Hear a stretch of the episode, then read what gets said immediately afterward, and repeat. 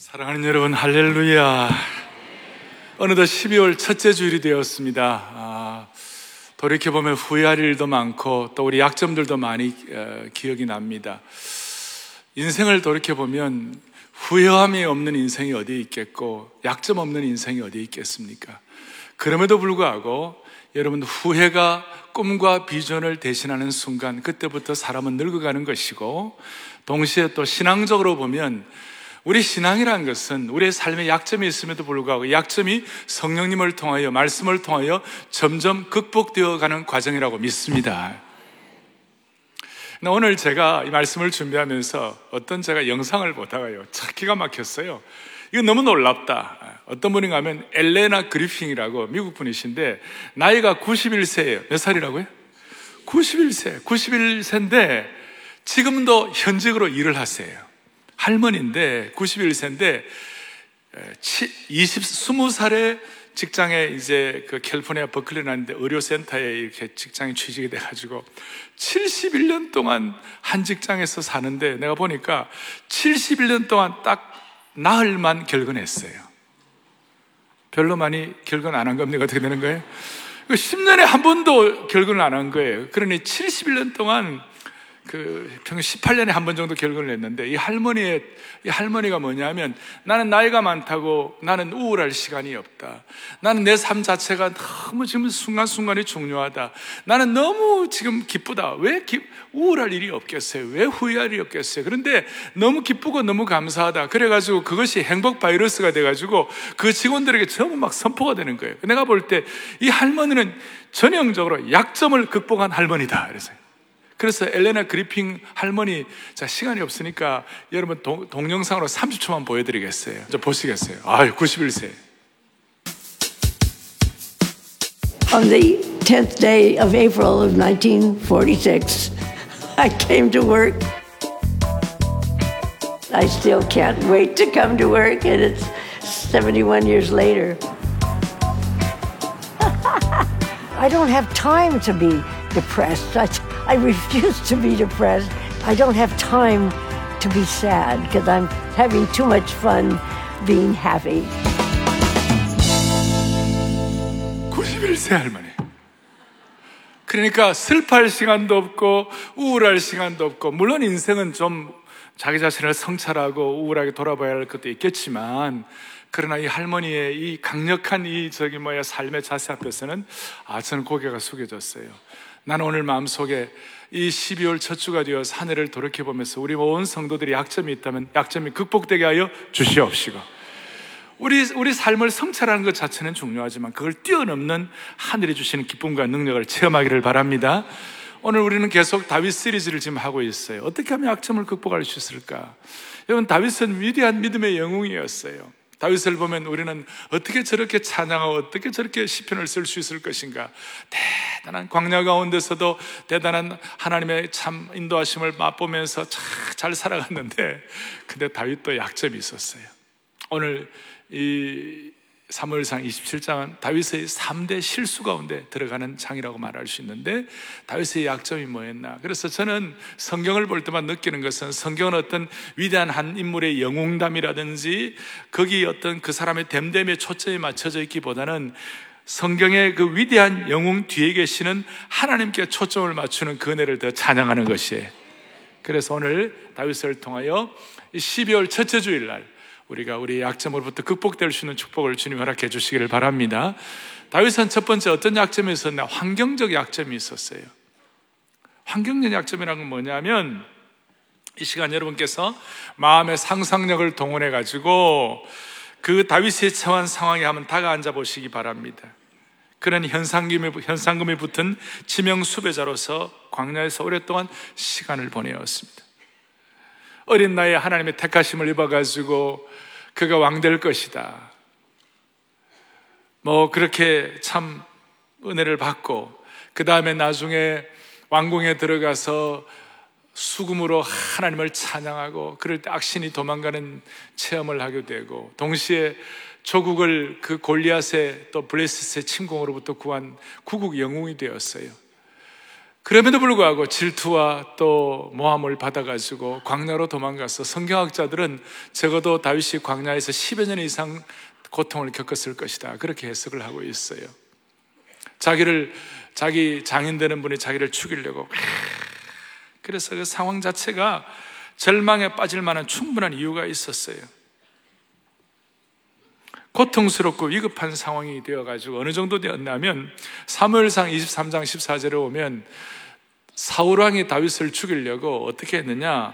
사울이 다윗을 매일매일 찾았다. 다윗이 광야의 요새에도 있었고 또 십광야 산골에도 머물렀는데 그 이유가 뭐 사울이 매일매일 다윗을 죽이려고 매일매일 특수 정예부대 3천 명을 준비해 가지고 다윗을 죽이려고 그렇게 추적을 하고 있었던 것이 얼마나 힘들었는지 더더구나 오늘 보니까 다윗은 돌봐야 할 추종자들이 있었어요. 600여 명의 추종자들이 있었고 그 추종자들에게는 식솔들도 다른 추종자들이 있었기 때문에 많이 보는 사람은 적게 보는 사람 1000명이고 많이 보는 사람 3000명 많은 식솔들을 거느려야 하는 것이고 그 사람들의 음식을 먹여야 되고 그 사람들을 살려야 되니까 다윗이 받는 이 환경적 압박은 말로 다 알 수가 없었어요. 하나님이 왜 이렇게 하셨을까? 어떻게 보면 환경적 약점이라고 말할 수 있지요. 광야에서 고통을 겪는 다윗이죠. 그러니까 다윗의 입장에서 볼 때, 제가 볼 때는 그래요. 다윗은 앞으로 왕 될 사람이고, 하나님께서 참 밑바닥부터 인생부터 남녀노소 빈부 귀천을 막론하고 다 커버를 해야 하는 큰 그릇이 돼야 하니까 하나님이 광야의 과정을 허락을 하시는 것이에요. 뭐 어떻게 할 수가 없어요. 피할 도리가 없어요. 다윗뿐이겠어요? 오늘 저와 여러분들은 하나님께서 21세기에 하나님 우리 모두를 왕 같은 제사장으로 삼으신 줄로 믿습니다. 우리는 거룩한 나라가 되고 예수 믿는 그 순간 예수 믿는 것 자체가 인생 최대의 사건이기 때문에 하나님이 우리에게 왕 같은 제사장의 직분을 주셨는데 그 왕 같은 제사장의 그릇이 되기 위하여 우리가 준비를 해야 되니까 하나님이 어떨 때 우리로 하여금 이 사울왕이 다윗을 죽이려고 매일매일 공격하고 매일매일 못되게 군 것처럼 하나님께서 이 우리에게도 똑같이 이 오늘날 이 마귀가 말이에요. 우리를 죽이려고 공격하고 어떻게 하느냐. 에베소 6장 12절 좀 보세요. 읽어보겠습니다. 같이 보죠. 우리의 씨름은 혈과 육을 통치자들과 하늘에 있는 하늘에 있는 악의 뭐에 영들을 상대하며 눈에 보이지는 않지만 영적으로 우리를 얼마나 공격하는 사람들이 많은지 몰라요.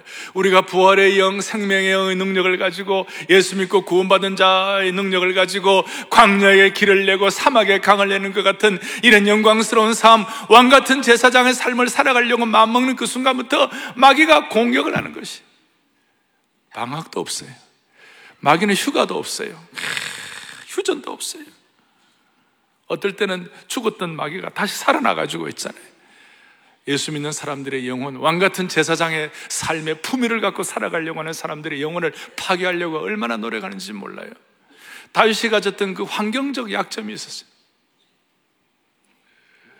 그리고 다윗은 환경적 약점뿐만 아니라 오늘 좀 실수를 하는데 인간적인 판단을 하는 거예요.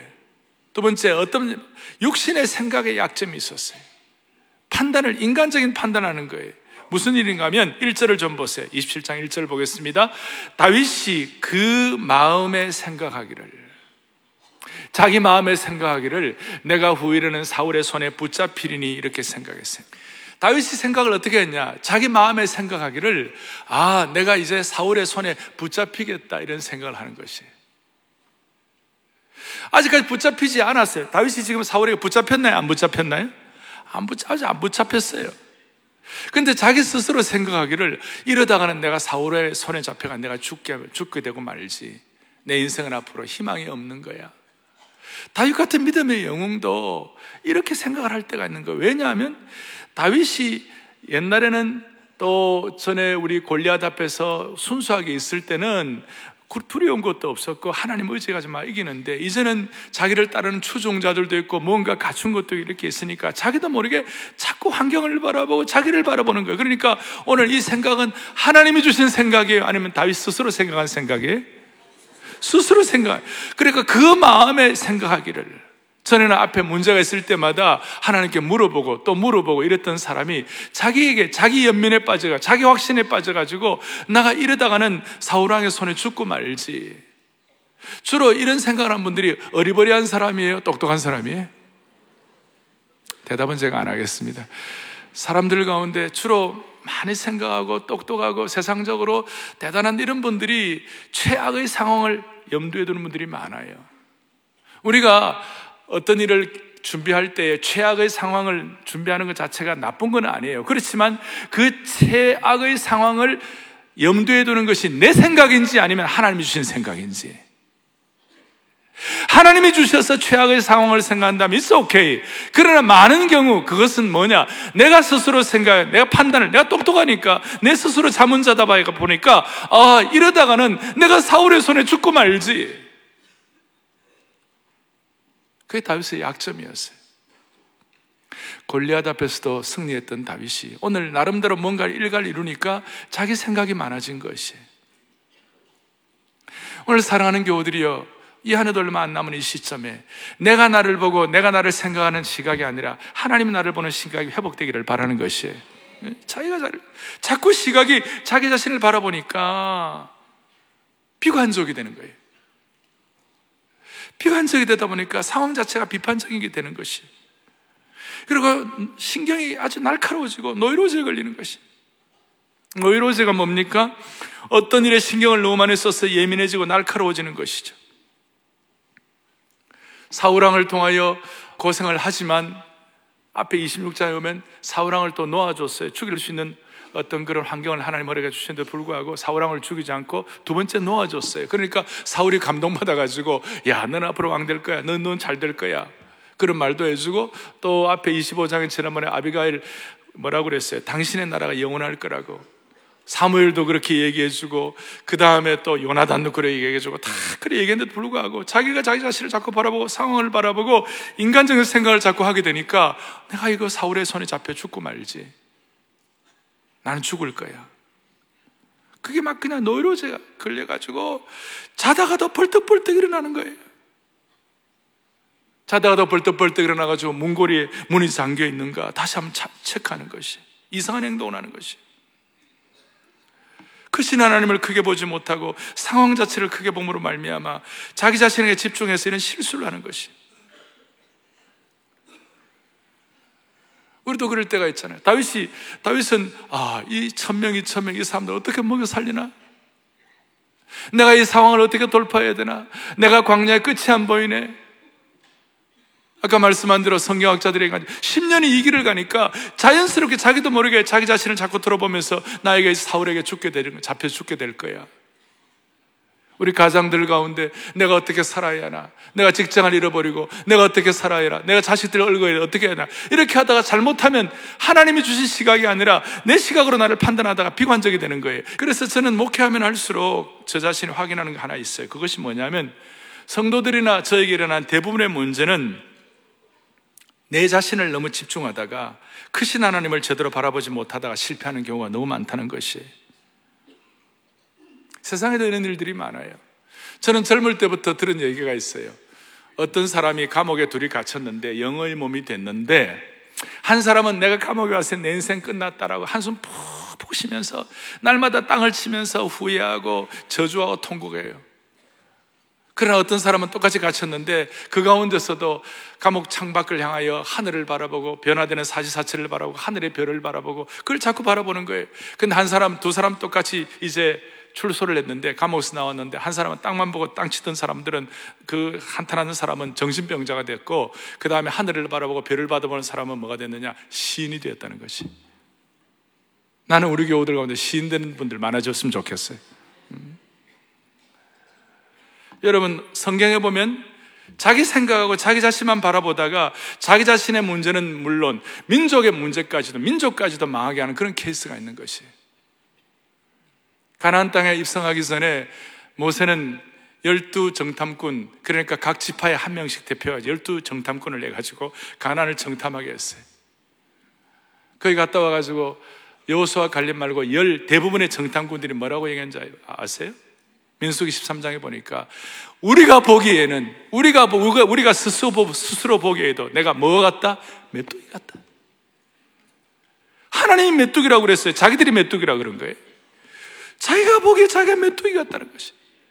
하나님의 안목이 아니라 자기의 안목인 것이. 그래서 밤새도록 울고 통곡하고 전 민족이 전 이스라엘 200만이 대상 통곡하고 우리가 왜 애굽을 출애굽을 했나? 우리가 뭐 때문에 광야에 가서 고생을 하나? 아니 하나님이 무덤이 없어서 우리를 이곳에 와서 고생시키나라고 대상 통곡을 하고 민족의 장래가 망하고 자기 인생이 망하고 그래서 성인이 돼서 나온 사람들 가운데 여호수아와 갈렙 외에는 가나안 땅에 들어간 사람이 한 명도 없을 정도로 그 시각이 인간적 판단의 시각이 그렇게 만드는 것이. 하나님은 우리 가운데는 그런 분이 없기를 바라는 것이 우리 스스로 보기에도 자기식 표현이 우리가 진짜 주님을 믿는다는 것은 더 이상 나의 시각으로 나를 바라보지 않고 예수님의 시각으로 나를 바라보는 것이. 그래서 다윗은 자기 시각으로 이렇게 바라봐 가지고 다윗이 큰 실수를 하는 것이 어떻게 합니까? 1절 뒤에 블레셋 사람들의 땅으로 피하여 들어가는 것이 더 좋겠다. 그럴 때 사울이 이스라엘 온 영토에서 다시 나를 찾다가 나를 단념하리니 내가 그의 손에서 벗어나리라 그랬어요. 사울이 자기 자신을 잡으려고 온 이스라엘을 사사치 이잡듯이 찾으니까 이제는 적국의 나라에 망명 가는 것이 더 상책이다 이렇게 생각한 거예요. 이제 나는 어려운 상황이 되었구나. 자기 연면에 빠진 것이죠. 살아가는 교우들이요. 좀 힘들어도 고생해 되더라도 하나님의 땅에 있어야만 하는데 좀 고생된다고 적국으로 만명하고 그 레드라인을 넘어가 버린 것이 이게 너무 안타까운 일이에요. 이걸로 끝나면 좋은데 후유증이 있었어요. 그 약점에 대한 후유증이 다윗이 잘못 판단한 것에 대한 후유증이 있었어요. 어떤 후유증이었습니까? 자, 2절 3절에 이제 다윗이 일어나 가지고 망명을 해버렸습니다. 4절에 다윗이 가드에 도망한 것을 어떤 사람이 사울에게 전하며 사울이 다시는 그를 수색하지 아니하니라. 이 후유증은 겉으로 볼 때는 좋아 보였어요. 이제 망명을 하니까 사울왕의 그 악착 같고 잔인한 그 추격을 이제는 피했구나. 그리고 사울이 다시는 다윗을 수색하지 아니하리라. 이 이 보고를 받으니 다윗의 마음에 평안이 왔어요. 아, 좋구나. 좋구먼. 그런데 그 좋구먼이 일시적인 위장된 좋, 좋구먼이에요. 위장된 잘못된 안전한 그러니까 잠깐의 안전한 감정, 잠깐의 평화예요. 우선 멋진 보상이 있는 것처럼 보였어요. 마치 우리가 마귀에게 시험 빠져가지고 우리가 잘못을 범했는데도 불구하고 우리가 지금 마음이 편한 것 같고 좋은 것 같으면 그게 히브리스 기자가 말한 것처럼 잠시 죄악을 죄악의 낙에 잠시 기쁨이에요. 잠시 평안이에요. 거짓 안전이에요. 거짓 평안이에요. 그러니 여러분 예수님 진짜 하나님 사랑하는 사람은 이 거짓 평안 누릴 때 하나님 치시는 거예요. 그런데 약간 이 경계선상에서 좀 왔다 갔다 하고 하나님 제대로 안, 안 섬기는 사람은 거짓 평안을 누릴 때 하나님이 그냥 가만 놔둘 때가 많아요. 그러면 그때 아이고 나는 평안하고 좋구나 이렇게 생각하지만 사실은 진짜가 아닌데 쏟고 사는 것이. 이스라엘의 왕 사울은 광야의 맹수처럼 다윗을 쫓아내고 죽이려고 했지만 하나님의 적인 블레셋은 마치 다윗을 환영하는 것 같은 그런 느낌을 가졌어요. 그래서 다윗은 자기 나름대로 합리화하는 거예요. 실수를 합리화하는 거예요. 야, 나 이거 얼마나 좋은가? 내가 얼마나 안전한가? 나는 이제 이 사울이 쫓아오는 이 스트레스에서 내가 벗어났구나. 참 좋구나. 그러난 다음에 어떤 실수를 하느냐? 5절 좀 보세요. 5절 보면, 5절 보면, 다윗이 아기스에게 이르되 바라건대 내가 당신께 은혜를 입었다면 지방 성읍 가운데 한 곳을 내게 주어 내가 살게 하소서.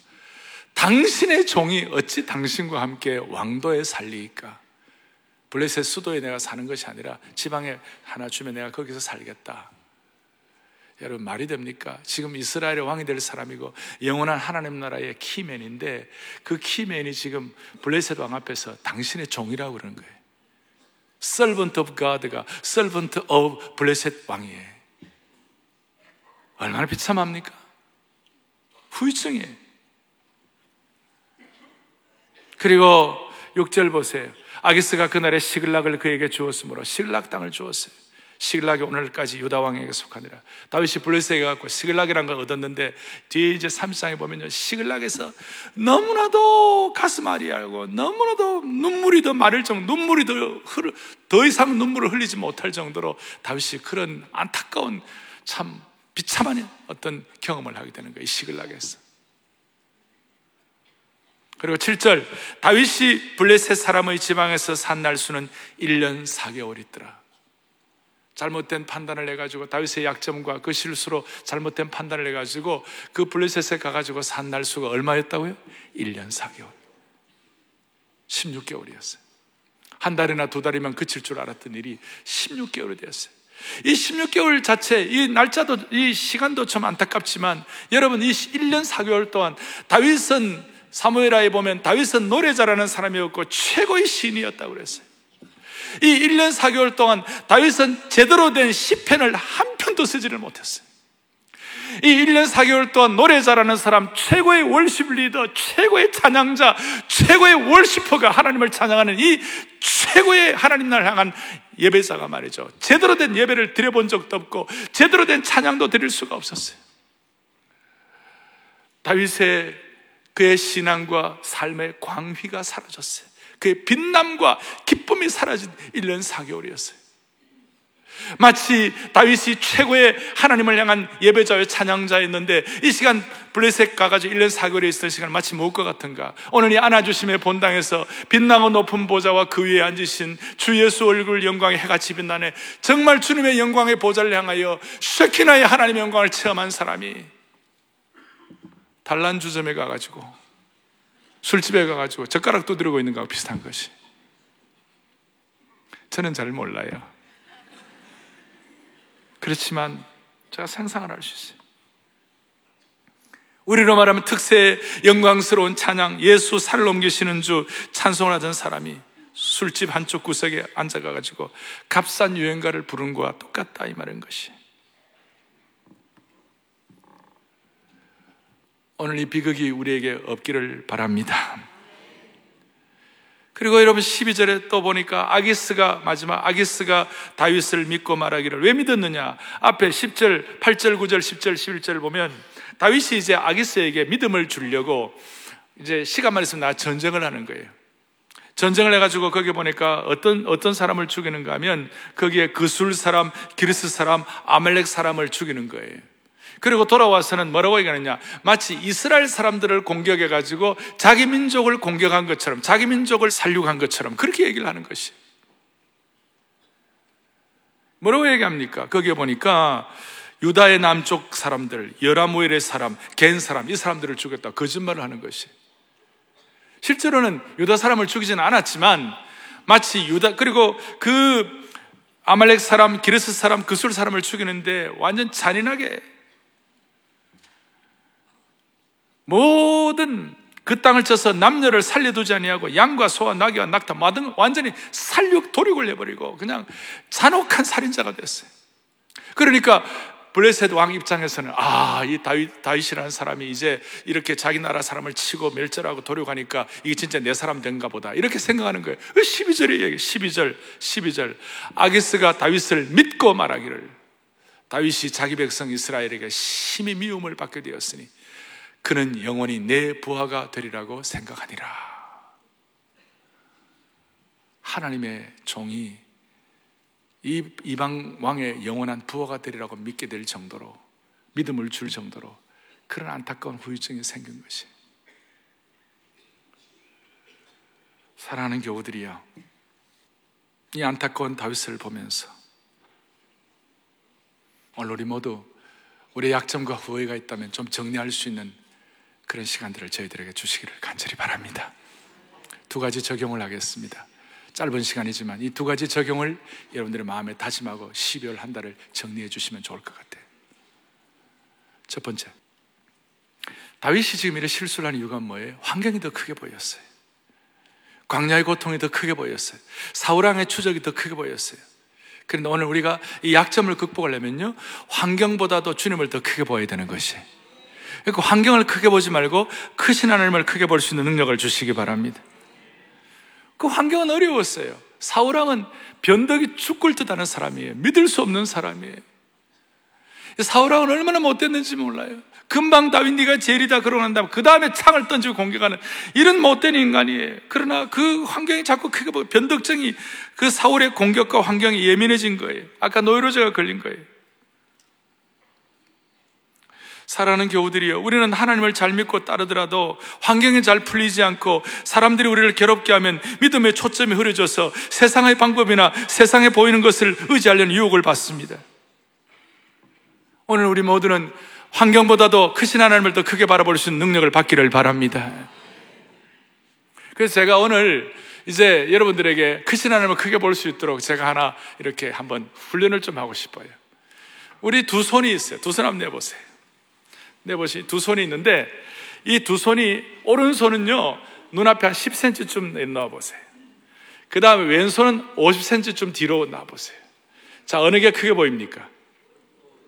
왼손이 크게 보인다는 분은 누리사 이상한 분들이 안과로 나가셔야 돼요. 자, 다시 한번. 오른손하고 왼손은, 오른손은 10cm쯤 놓으시고, 왼손은 50cm쯤 멀리, 어느 게 크게 보여요? 오른손은 크게 보이죠? 여러분, 우리가 이렇게 생각합시다. 오른손이 크신 하나님을 크게 보이는 것처럼 오른손에 하나님을 오른손을 하나님 하나님의 임재와 도우심이라고 생각하고 우리 하나님을 생각하 크게 보기를 바라는 것이 하나님을 크게 보기를 바라는 것이 그리고 세상의 환경과 어려움과 모든 문제들은 이 왼손 보고 작게 보시기를 바라는 것이 그래서 아침마다 집 앞에 나갈 때마다 두 손 딱 들고 여기는 하나님이 함께 하시는 것이야. 요거는 세상의 어려움이야. 탁 놓고 하나님, 하나님이 더 크게 보이게 하여 주시옵소서. 할렐루야. 매일마다 크신 하나님을 크게 볼 수 있는 능력을 주시기를 바랍니다. 사탄은 성도들의 마음에서 주님의 마음을 빼앗고자 자꾸 흔드는 거예요.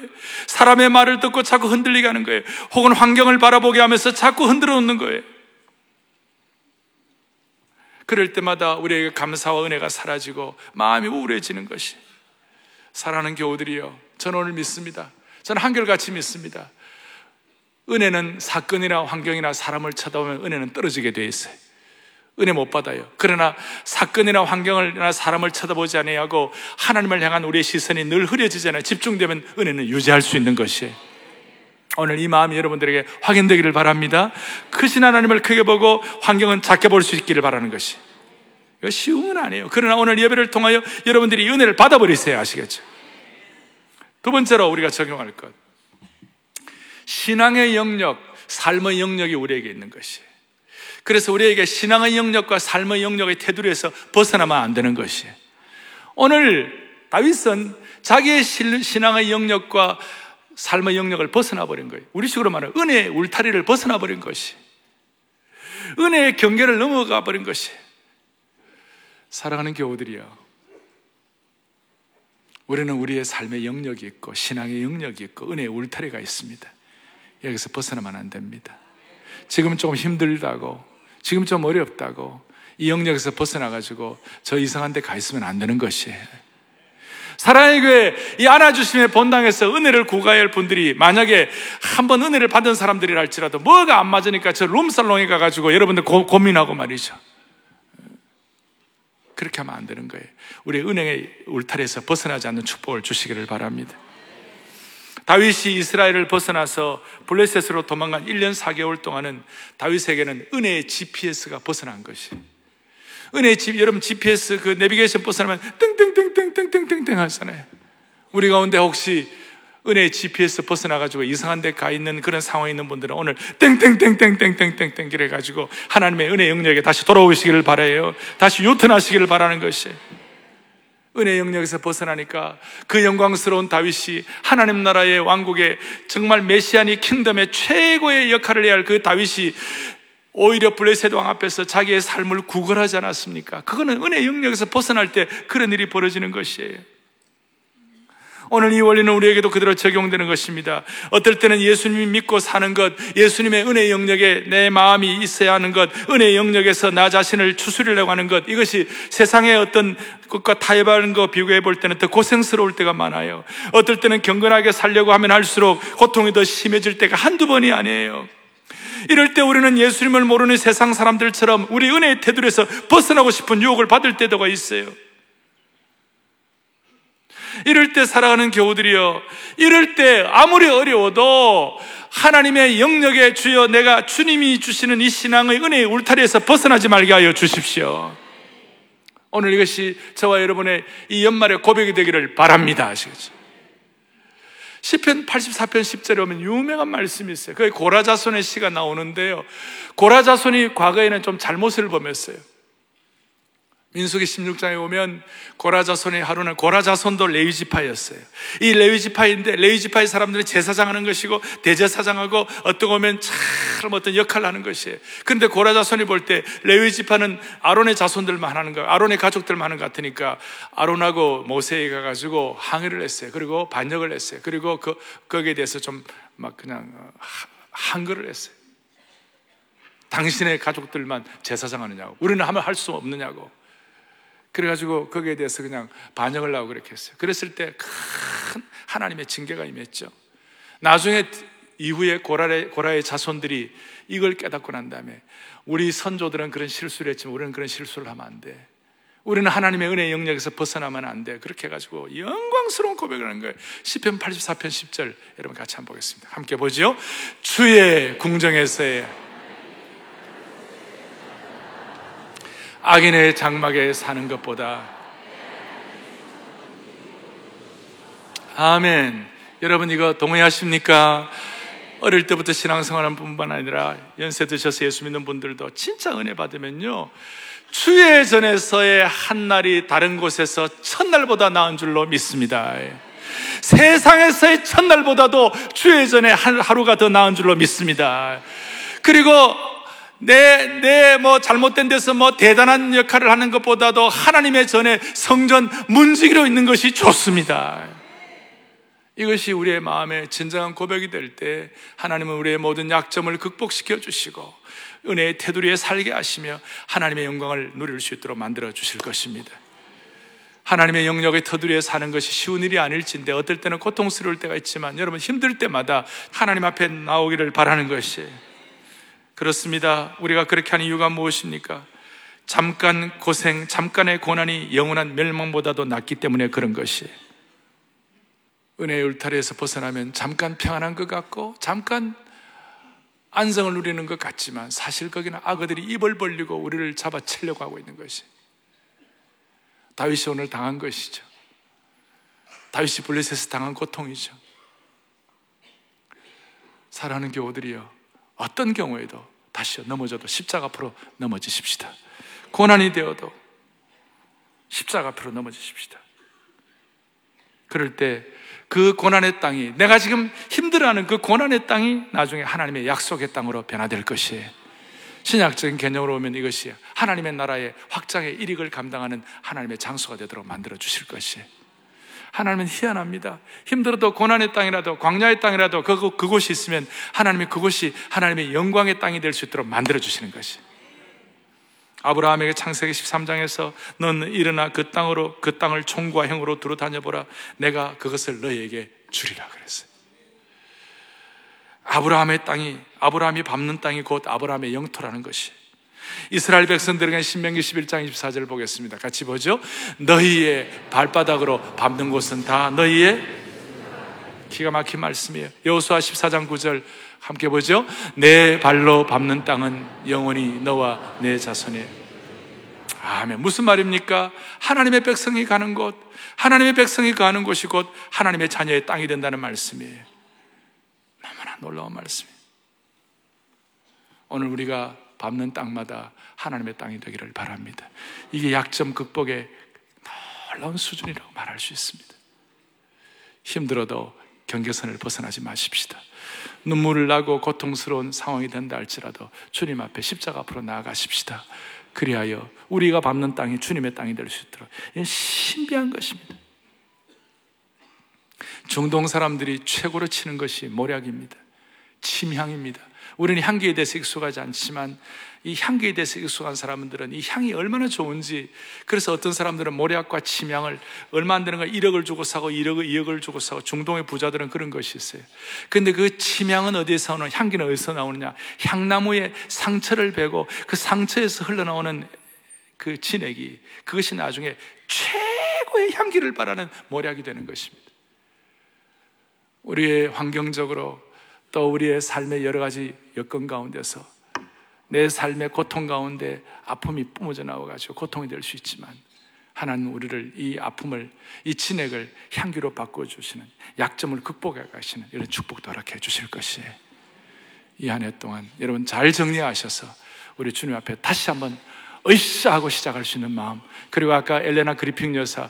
그, 그, 그 세상의 어떤 그런 마음 가지고도 우울할 시간이 없고, 슬퍼할 시간이 없고, 그 나이를 약점을, 나의 약점을 극복하는 그런 축복을 주셨다면, 우리 다시 한번 주님 앞에 다시 시작할 수 있는 능력을 받기를 바랍니다. 두 손을 펼치시겠습니다. 하나님은 너를 지키시는 자 찬양하겠습니다. 너의 우편에 그늘 대시나니 하나님은 너를 지키시는 자 간절한 마음 이 찬송하시면서 하나님 내 모든 약점이 극복되게 하시고 하나님의 은혜의 테두리 안에 다시 돌아오게 하여 주시옵소서. 우리는 우리의 영역이 있는 것이 이 은혜의 영역에 들어와서 하나님께 영광 돌리기를 바랍니다. 하나님은 너를 지키시는 자 찬양합니다. 하나님 지키시는 자 너의 우편 그늘 되시니 낮의 해와 밤의 달도 너를 해치 못하 하나님은 너를 지키시는 자 하나님은 너를 지키시는 자 너의